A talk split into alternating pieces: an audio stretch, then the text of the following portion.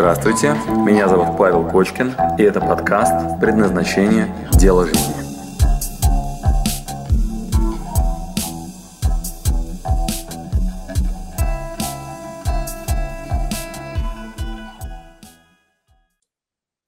Что такое профессиональная деформация в смысле предназначения? Значит, что нам говорит парень? Да? Что есть исходные данные, есть что-то наработанное, есть что-то в моменте. Кстати, профессиональной деформации есть понятие исходных данных. Вот я много лет занимаюсь определенной деятельностью, она стала мною навсегда, или может оказаться, что это вообще не свойственные мне черты, и я все это время прокачивал слабые стороны, куда-то в другую сторону зарулил. Или, если я столько лет это уже делаю, стало ли это частью меня, и надо забить на попытки как бы понять себя, который до вот этой профессиональной деформации был. Вот. Ну и туда же задает вопрос, как сочетать точные науки, бизнес и творчество, какие есть рецепты гармоничного эффективного развития в обеих областях. Так, хорошо. Значит, а, уважаемый Павел Николаев, если вы сейчас у нас в прямом эфире, вижу ли я вас? Если есть, включайте микрофон, Павел. Тогда вы можете мне уточняющие вопросы задать. Да, я тут. О, приветствую, Павел. Можешь камеру включить, мне будет приятно с тобой пообщаться. Здорово. Значит, Привет. да, рад видеть. А, расскажи, пожалуйста, хочешь что-то добавить, какие-то уточнения к своему вопросу, чтобы максимально предметно мы с тобой могли говорить? Ольга, а вы, пожалуйста, микрофон включите, от вас немножко шумы исходят. Ну, наверное, да. Я всю сознательную жизнь занимаюсь IT-технологиями, защитил кандидатскую диссертацию в Англии по этой теме и чувствую там условно как рыба в воде себя. Mm-hmm. А, но с другой стороны меня тянет в сторону творчества, сочинения песен, игры на гитаре и пения. Вот. Тоже всю жизнь, но так, скрыто, скажем так. Тихо а где-то сам собой или с узким кругом а, друзей. А ты кейс Леши Батылина видел у нас на YouTube там где-нибудь, Алексей Батылин?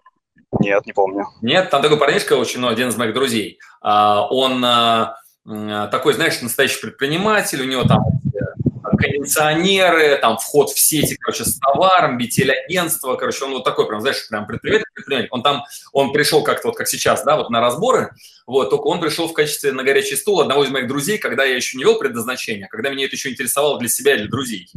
Вот, и э, тогда Леша, и он там в этом видео рассказывает, он говорит, вот я, говорит, пришел сегодня к вам, потому что Пашу Кочкина знаю там типа 20 лет. Вот, и он говорит, на моих глазах, говорит, выстреливали наши коллеги. То есть там один там типа нашел себе какую-то тему и выстрелил как ракета. Он говорит, я про себя думаю, ну, не мой случай. Но в моем случае нет. Вот. А, второй, короче, выстрелил как ракета. Он говорит, ну, я-то точно так не смогу.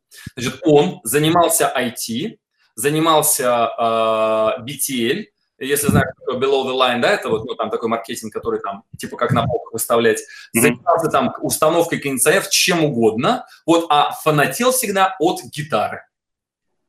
Значит, мы к нему приходили, когда на дачу приезжали, его было невозможно остановить. Он всегда играл, причем играл качественно, очень красиво, мурашки по коже, все, короче, слушают. Леха, блин, как ты круто поешь, но Леха, кроме как игра на гитаре у костра, как ты понимаешь, дальше свою гипотезу не тестировал ни разу.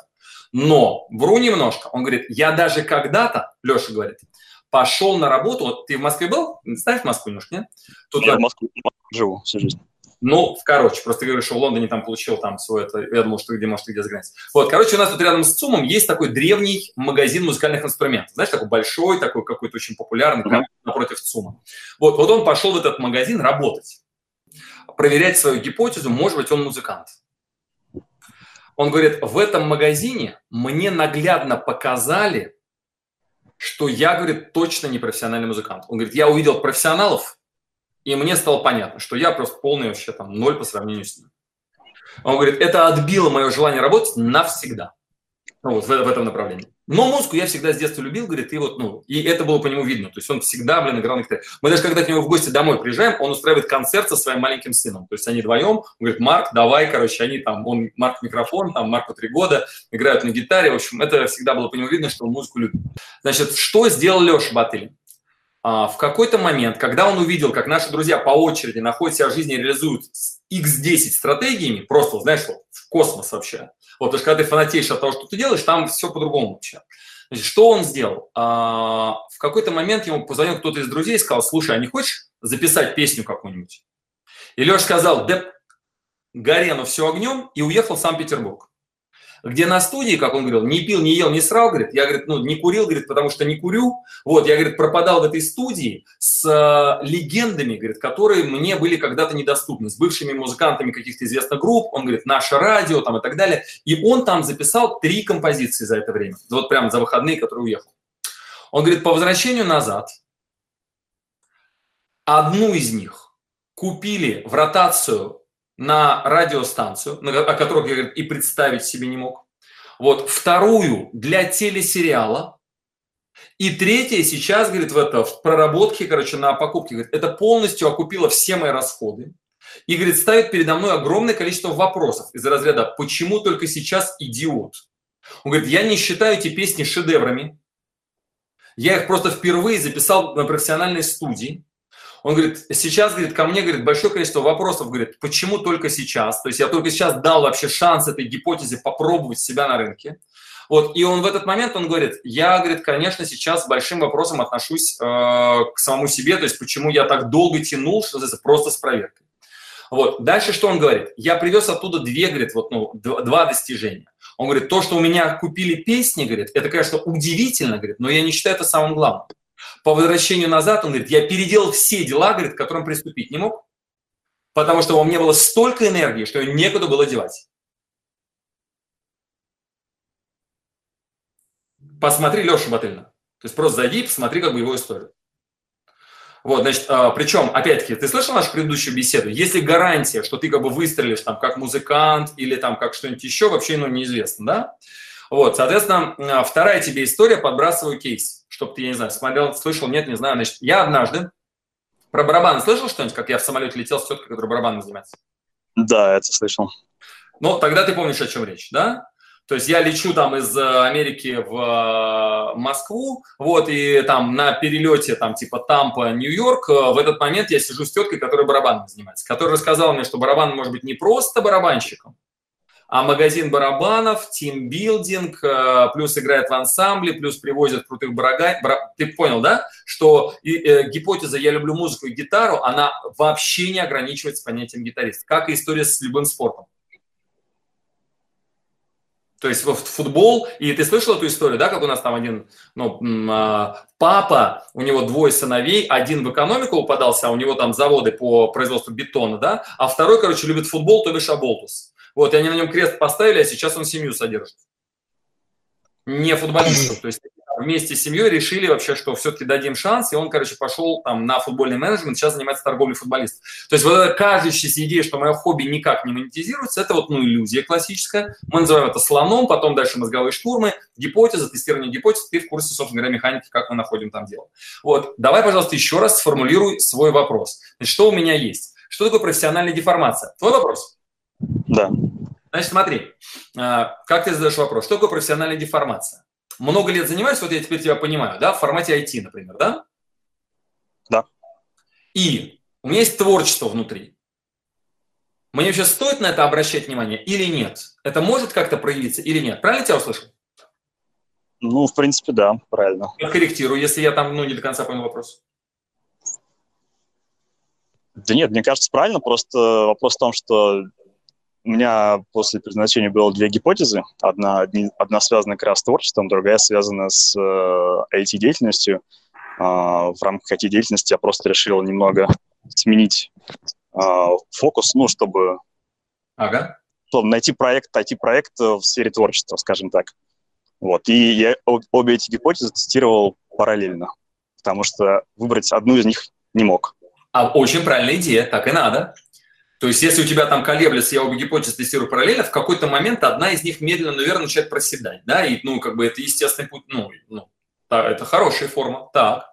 Ну вот, и та гипотеза, которая связана с IT, так как я там э, профессионал, то она шла, естественно, лучше, э, и там, условно, там, энергию туда вкладываешь, и сразу все понятно, как это развивается. А да. которая с творчеством, ну, естественно, там, я не считаю себя профессионалом или даже любителем с натяжкой скажем так. Ага, а, ага. И там большие сложности, но тем не менее в эту сторону тянет. Угу. Угу. Ну, соответственно, вот и вопрос, что делать конкретно в этой ситуации. Понятно, понятно. Это для баланса такого внутреннего. А ты слышал, как мы сейчас только что разбирали предыдущую девчонку? Да. Так, значит, смотри. А, даю, значит, сразу подряд несколько вводных интересных. Первый твой вопрос. Профессиональная деформация. Навсегда она или нет? Вот, значит, подсказываю. Есть три уровня, как ты можешь на себя влиять. Первый уровень, так называемые исходные данные. В психологии называется задатки. Задатки – это типа рост, цвет глаз, насколько у меня там аналитический ум или творческий. Понятно, о чем речь? То есть рост поменять или цвет кожи довольно-таки сложно. То есть можно, но это то, что как бы за жизнь, даже там 10 лет, 15 лет работы, нет, ну, не сильно как-то корректируется. То есть, если человек рубаха парень, экстравертен, много шутит и так далее, ну, не скоро он станет аутистом, который будет, знаешь, там цифры считать там в Excel с большим удовольствием. То есть, ну, это исходные данные. Это первая часть. Ее очень сложно, невозможно корректировать. Ну, все равно можно, да, из Майкла Джексона можно сделать. Но ты понял, что я имею в виду, да? То есть это, ну, там, можно еще руку отрезать, но как бы, ну, не, не использовать сейчас такого рода инструментарий. Вот. Дальше, второе. То, что ты называешь профессиональной деформацией. Значит, это не только профессиональная деформация, это еще и то, что было заложено в воспитании. Это система ценностей, это установки, которые тобой управляют, это травмы детские или наоборот достижения, которые тебе дали, там те или иные подсказки, которые тебя так или иначе сформировали. Это второй пласт. То, что ты сейчас назвал профессиональной деформацией. Там она не только в профессии возникает, она еще и там в роду возникает, в семье. То есть что-то было генами задано, а что-то насмотрелся, что называется. Знаешь, у нас предназначение – это пять времен предназначения, как ты помнишь, да? До вот это вот, ну, там, до рождения, потом вот от рождения до сегодняшнего дня, это недавнее прошлое мы называем. Вот это вторая часть.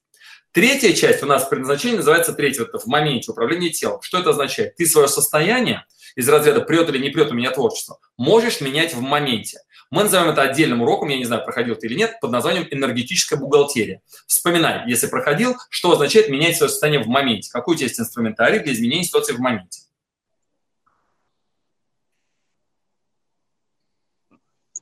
Затрудняешь сказать. Ну, вот где-то пропустил урок. Значит, урок называется «Энергетическая бухгалтерия». К нашим коучам там обратись, пускай тебе покажут. Значит, что такое энергетическая бухгалтерия? А, вот я, видишь, чаек пью. Для меня этот ритуал, да, параллельный там чай, меняет мое состояние. Что будет со мной, если я не буду чай пить? Ну, наверное, будешь менее наполненным. Да, буду менее наполненным, буду чуть больше нервничать. Вот чай параллельно вот на свечке, он у меня там горит, он меня успокаивает. То есть это дает мне определенную компоненту наполнения. Вот я окно только что закрыл, да, потому что меня просили шумно, а от свежий воздух влияет на мое состояние. Я спал сегодня или не спал? Я какую музыку сегодня слушал, наполняет меня, не наполняет? Я сейчас сижу или стою, у меня горло пережато или выдвинуто вперед, это в моменте изменяемое состояние. Понятно, о чем речь? Да. Если я себя херово чувствую и не креативен, могу ли я поменять свое состояние на креативен и чувствую себя прекрасно? Да, вполне. Да, вполне. Не мне тебе рассказывать. То есть это управляемая штука.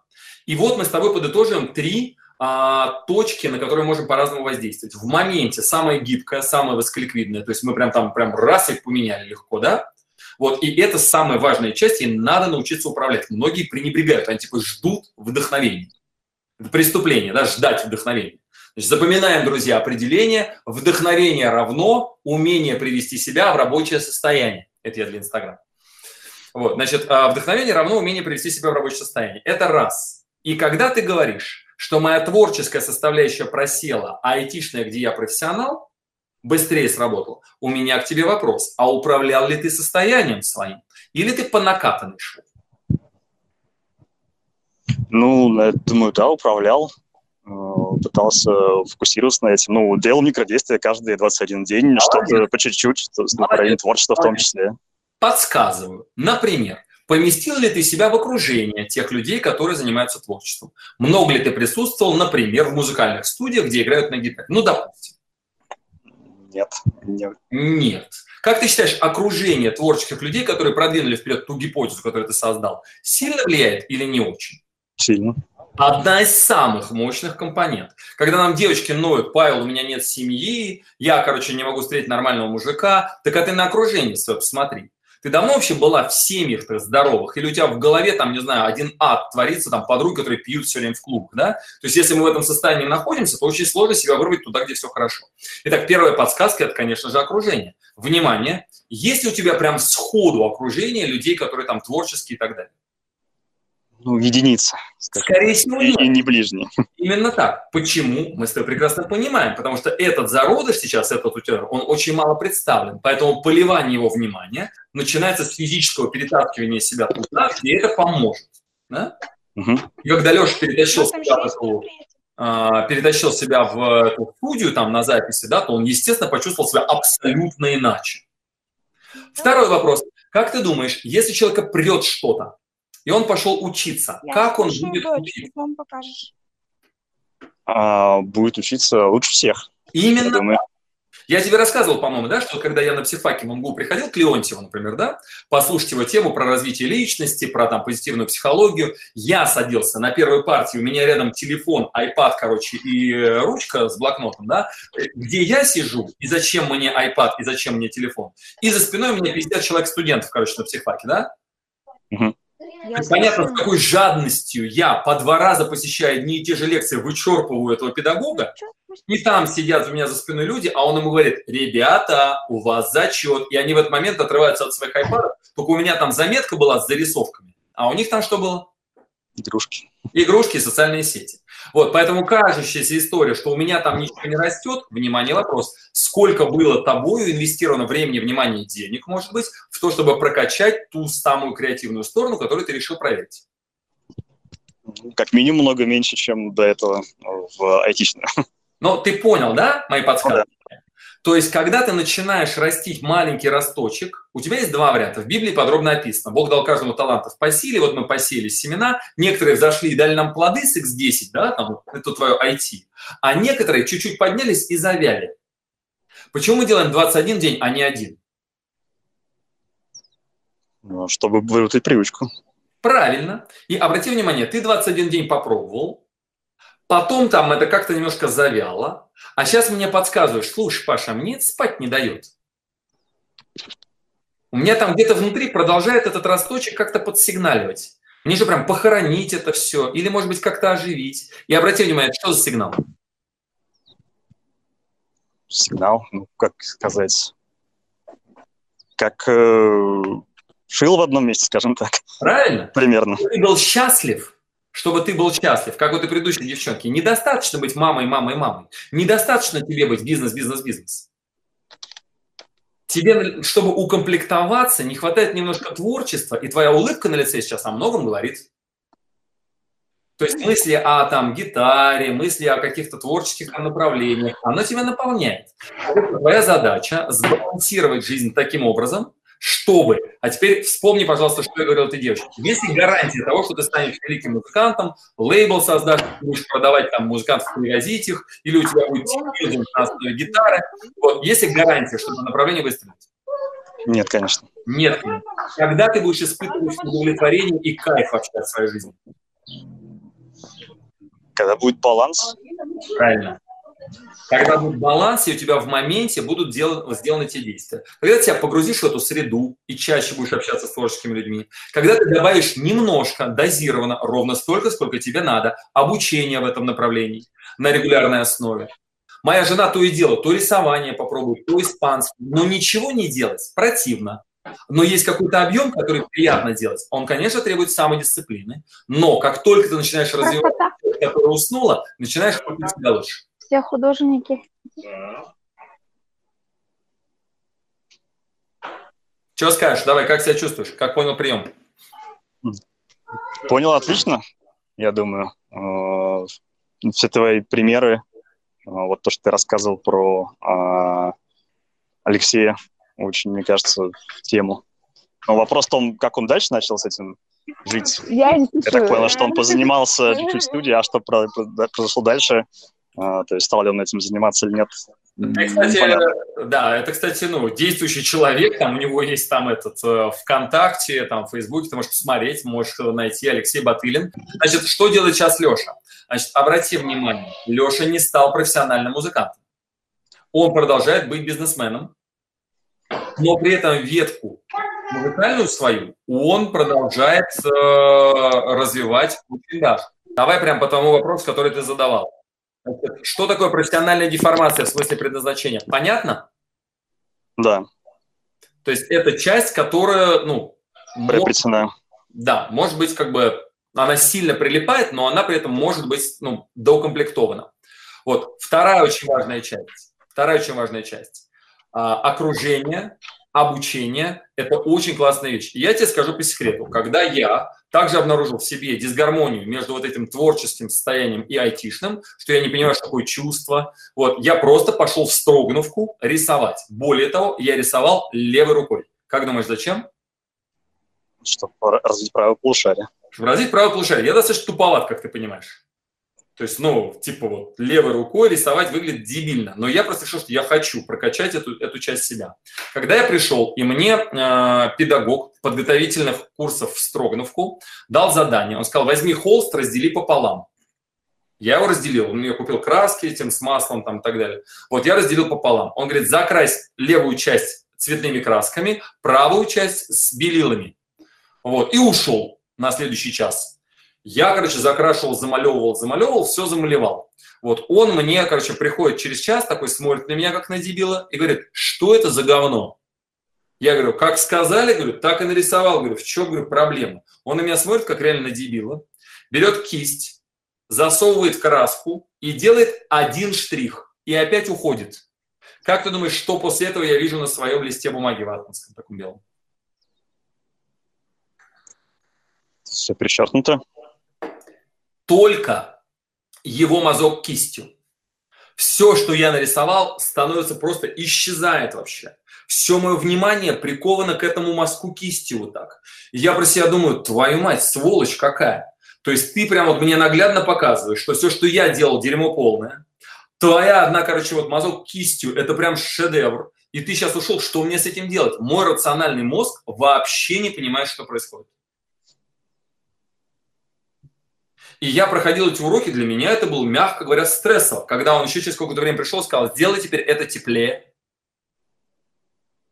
а теперь мягче, и уходил. И я про себя думал, думаю, господи, что ж происходит-то? То есть вся моя физика, математика, а я, как ты знаешь, МИФИ, физтех, кибернетика и так далее. То есть мне было очень сложно понять, что он имел в виду, когда он мазнул, короче, кистью. Короче, можно сбалансироваться и совмещать творчество с IT, математикой и так далее. Высший пилотаж – более того, если ты догрузишь эту часть, догрузишь, не надо убирать логику и математику, а надо доразвить чувства, эмоции, творчество, то ты становишься, ну, мягко говоря, экстра-класса бойцом, который способен сопереживать, чувствовать, выражать эмоции. Мы вчера были на мероприятии совместном с Петей Осиповым. И Петя Осипов, знаешь, бизнес, бизнес, бизнес. При этом он вчера такие стихи читал и так на гитаре играл, что мы там охренели вообще. А он никогда этого не делает там со сцены особо. Ну или делает, но не вообще не, вообще не его тем. Стихи пишет. Очень, знаешь ли, за душу берущий. Что делать, понятно? Да, вполне. Ну что, как себя чувствуешь? Дай нам с тобой обратную связь. Отлично. Спасибо, Паша. Все, тогда спасибо большое тебе за вопрос. Спасибо, что дослушали до конца. С вами был Павел Кочкин. Если вам понравился этот подкаст, пожалуйста, скажите об этом мне. Нажмите лайк. Пусть будет видно и другим, какие подкасты хороши. Услышимся через неделю. Пока.